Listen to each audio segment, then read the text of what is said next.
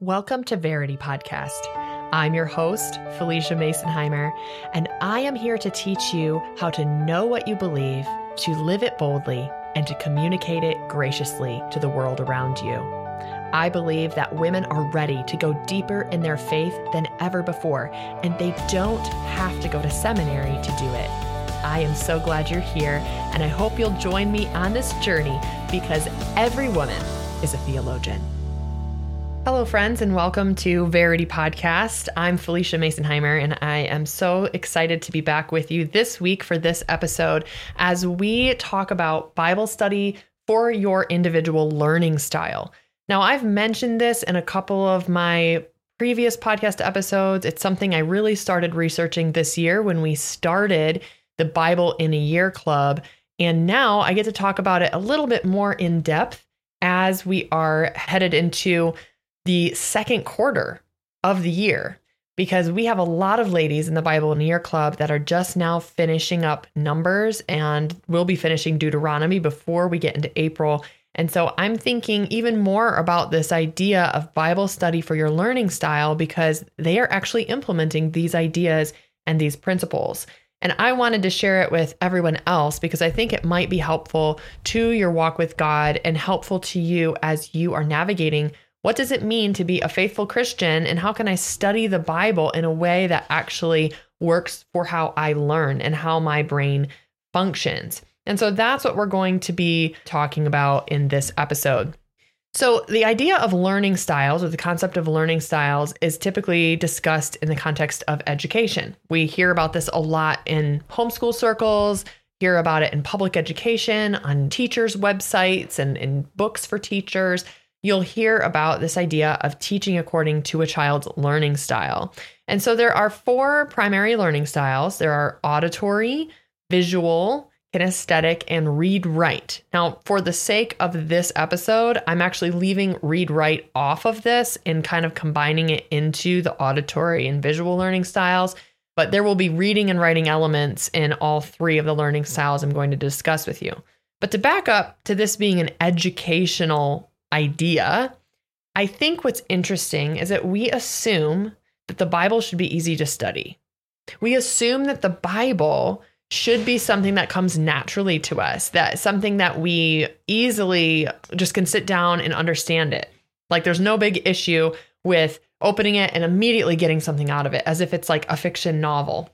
And that's not what the Bible is, right? It's it's a book that is translated to English for those who are English speaking, translated to English from Hebrew and Greek. It's ancient. It reflects the culture of the time it was written in, and it's written by many different authors over thousands of years.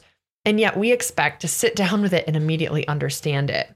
We should instead see this as study, right? When we say I'm studying because I'm in college or I'm in high school, we immediately assume, hey, that takes some work. But when we say Bible study, we assume it doesn't take work. We assume that it should come naturally to us. We should get something out of it right away. It shouldn't be hard or difficult or require effort. And it requires all of those things. And so, coming to the Bible with an understanding that this is going to be a challenge and it's going to require that I do the work of devoting myself to study this because I'm going to meet God in it helps us and it goes a really long way. But we also assume, and I talked about this in the very first episode of Verity Podcast three years ago, we assume that everybody consumes the Bible in the exact same way. We assume that no matter who you are, where you're from, what your history is, what your life is like, you're going to participate in the Bible and read the Bible in the exact same way. And that's simply not true a lot of people engage with information in very different ways.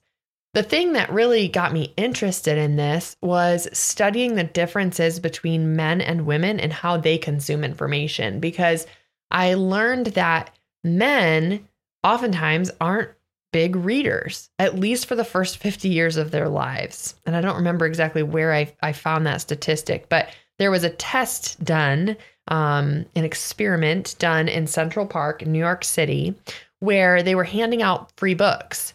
And I believe the number was 70% of the people who took the book were women. And then of the remaining 30%, they were mostly men over the age of 50, so not under the age of 50. And that's significant because even around the entire world, girls beat boys in terms of reading and comprehension. But does that mean that boys aren't smart? No, it doesn't mean that boys aren't smart. We know boys and men are smart, but they're engaging with information and books in a very different way. They learn differently for the most part.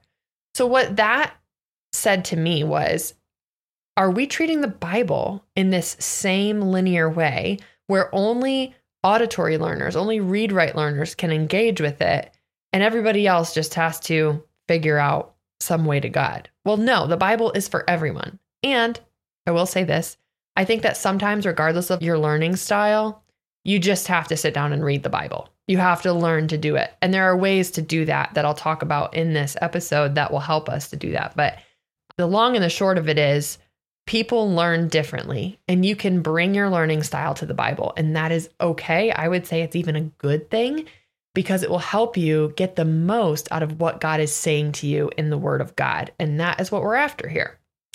So, we're going to look at these three primary learning styles. We're going to look at auditory, visual, and kinesthetic learning styles. And I'm going to just run through some ideas for you as far as how you can maximize the Word of God and maximize what it says and your consumption of it in a way that truly meets your soul and meets your mind right where you are. So let's start with the auditory learners. So, Another word for these, another description of these would be the talkers. Auditory learners are talkers. Not only do they learn by hearing, but they also learn by speaking because they can hear themselves speaking. And in doing that, they actually kind of reiterate the information to themselves. So it's like this cycle of speaking it, hearing it, hearing it, speaking it. So, for the auditory learner, what can be a challenge is you can get very overwhelmed and overstimulated by noise. This is me. I'm a primarily auditory learner with some kinesthetic tendencies. And for me, noise can be so overstimulating. I have to turn it off, I have to shut off fans, excess noise, have it quieter. If I'm going to have the kids around me while I'm studying the Bible, which often happens, I need to have excess noise aside from them off. So anything loud, like when they play with Magna-Tiles or cars and it's super, super loud and there's music playing, I'm going to ask them to switch to a different toy or turn off the music so that we can reduce that sound because it's overstimulating to me. Not everybody is this sensitive. They might be more sensitive to visual clutter, like a visual learner might be. Kinesthetic learner might have other challenges. But for auditory talkers, it's important, if you can, to work in an area that's quiet ish. Now, I'm not saying perfectly quiet because you know that I say this all the time. Don't wait for a perfect quiet time to meet God. Meet God right where you are. Meet God regardless of the circumstances. That's how people have done it throughout the last thousands of years. But at the same time, if you have some control over the situation, minimizing noise can be helpful. So, fans, music, TV, noisy toys. If you have eliminated those noises, listening to classical music, so instrumental music, can be helpful to your focus. And I do this a lot. I play almost only instrumental music in our house every day through our Sonos speaker system. And that's been a great way to cultivate a relaxing environment when there isn't excess noise. A couple other tips for auditory learners try listening on audio as you read the Bible and follow the text with your finger. Because when you're doing this, your eyes are working, you're engaging your mind, but you're also hearing it read by someone else. If you don't have an audio Bible on hand, you can always just read out loud to yourself or to someone else. And then another tip is to rewrite the text in your own words. So write out what you just read, but say it in your way and restate those concepts in your own words as if you'd be teaching it to someone. Another example of this kind of teaching concept is to retell what you read to a friend. That can be a really great way to teach someone else what you learned. Now, one trick that's going to be consistent across every learning style is the idea of the Pomodoro method. So, the Pomodoro method is simply a timer method for productivity, but you can use it in your study time. And what you do is you set a timer for 20 minutes. You do focused study or work for 20 minutes. And then you set a timer for five minutes and you take a break. You get up, walk around, do something away from the space. Don't go on your phone, go get some coffee, go outside for a second, use the bathroom, whatever it is, five minute break, then come back and do another 20 minutes. Now, for Bible study, you may not need two 20 minute rounds, but you may find that setting the timer and taking the break helps you stay more focused because it's a smaller time frame. You have an ending point and it can really help you engage with the text. So those are a few of the tips for auditory learners, our talkers. Let's move on now to our visual learners or our watchers. So watcher learners like to engage with texts through video or through images. They like maps, they like charts, diagrams, anything that they can anchor what they're reading in a visual because they're going to want to put that away in their brain. So, if you want to know the difference between being an auditory learner and a visual learner, here's one trick that I saw when I was studying this. If you close your eyes and someone says the word cat, do you see the letters C A T or do you see a physical cat? Whichever one of that, one of those it is for you, is a hint at your learning style. So if you see the letters CAT for cat, then you're probably an auditory or read write learner. Whereas if you see the image of the cat, then you're probably a visual learner.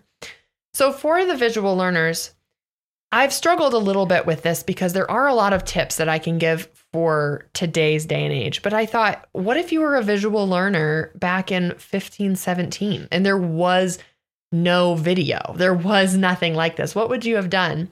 And I was thinking about it and it dawned on me that art really served this purpose. Art is a visual aid. It teaches people about God and Christ and the gospel. And if you look through the ages, especially the last 2,000 years, you have all of this beautiful Christian art that's depicting the story of the gospel. And so this was likely a really good visual aid for people in the churches who were learning what truth was, and especially were learning orally by being taught instead of reading because so many of them were illiterate. So that's something that is also interesting to look at in history for those who are visual learners. So, a few more tips for you if you are visual. Obviously, you can utilize videos related to the text that you're studying Bible Project, YouTube videos, Whiteboard Bible, Spoken Gospel. These are all on YouTube. You can find them. I use them in Bible in a Year Club, and they can be very helpful. Another tip is to make your study area, your living room your bedroom, wherever you are, whenever you're reading, make it visually appealing and relaxing. Try to limit the distractions. You don't want to have something that is getting in your way of focus, kind of like the auditory learner would turn off fans and things like that. Take notes as you read. Now, this is important for every learning style, and I really encourage taking notes on scripture one or two times a week. Doesn't have to be every time. One or two times a week, diving deep in scripture and really breaking it down and wrestling with it. But for visual learners, bright colors, highlighters, sticky notes can be really helpful in your Bible as you are learning and breaking down the passage. I use highlighters. We have them in the Every Woman a Theologian shop. We have gel highlighters that won't bleed through your Bible pages. You can grab those highlighters on PhyliciaMasonheimer.com in the Bible in a Year accessories section. But as you are taking those notes, for visual learners, try leaving some white space in your notes so the note page is not visually overwhelming. And then bullet point out the points that you're finding in the text. You can even write an outline for the text so you have a really nice visual to return to and you can immediately find the headings and the points about God that you want to remember. You could also use symbols. This is a method of inductive Bible study popularized by Kay Arthur, using symbols for different things that you see in the text instead of color coding. Or you can do both. Either way works. But once again, the Pomodoro method of setting a timer can be so helpful to a visual learner because for you, having that focus time and using the color coding in conjunction with it can be very, very helpful. Been enjoying a new podcast I think you'll enjoy as well. It's called Compelled and uses gripping, immersive storytelling to bring Christian testimonies to life. On every episode, a guest shares their compelling story about how Christ completely transformed them. One of my favorite stories is episode 31 with Virginia Prodan. Virginia was a small petite attorney in communist Romania during the 1980s, defending Christians in court. Her success angered the Romanian dictator, and he vowed that she would pay. One evening, Virginia was alone at her office when a man entered the room, closed the door, and pulled out a gun. He barked, Shut up, sit down, I'm here to kill you. She was face to face with a trained assassin. What happened next? There's only one way to find out, but I guarantee you it will blow your mind. Listen to Virginia's entire story by searching for Compelled Podcast. Virginia is on episode 31, which is titled He Came to Kill Me. And while you're there, I think you'll enjoy the other stories they share as well, ranging from missionaries to addicts to prisoners, or just regular people sharing how Jesus Christ transformed their life. Every story on Compelled is true, vivid, and told by the person who lived it and saw God working through it. You can listen to all of these stories and more by searching for Compelled on your favorite podcast app or by visiting compelledpodcast.com. Again, that's compelledpodcast.com. Last but not least, we have our kinesthetic learners or our doers. So we have our talkers, our watchers, and our doers. Kinesthetic learners have a lot of crossover with people who have ADHD because both have a lot of energy that needs to be spent or channeled into a specific direction. So, for kinesthetic learners, you may also resonate with some of the other two learning styles, but for you, your excessive energy needs to be channeled in a good direction so you can engage your mind and focus on the text. A lot of boys tend to be kinesthetic learners, which is why you won't often see them sitting down and taking notes the same way a girl might do in her Bible study. They just have a different learning style.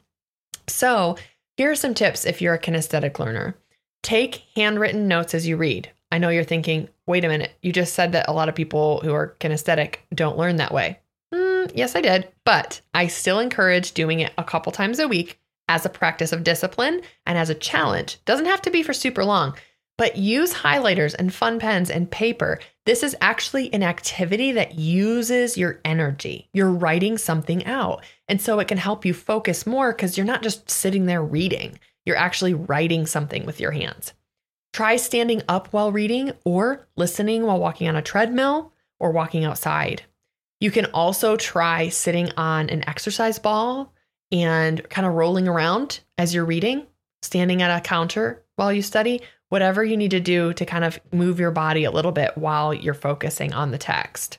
Try rewriting the passage in your own words. Again, this can be a really great practice using that motion of handwriting and teach someone else the information. This is a very popular kinesthetic hack because people who are kinesthetic they'll have the advantage of moving their body as they're teaching. They're also hearing it as they're teaching, and they have to really immerse that information within themselves in order to teach it to someone else. So, teaching someone else can be great. It might just be that you sum it up in a comment on Facebook, or you describe it to your kids, or to your significant other, or your roommate. All of those would work for teaching back what you're studying.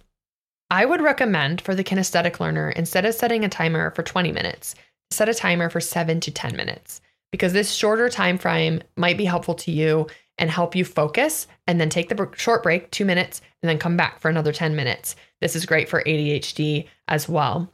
And then lastly, get a box of fidget toys. This might sound ridiculous, but I went and bought one of these from Walmart for 15 bucks. It's a bunch of little plastic fidget toys, stress balls, things like that. And I actually bring that box out only when my girls are about to do their memory work and our morning basket in homeschool. I have a kinesthetic learner, and for her, it's nice for her to be able to hold a stress ball or turn something around or twist it as she's listening to what we're talking about. This can help adults too.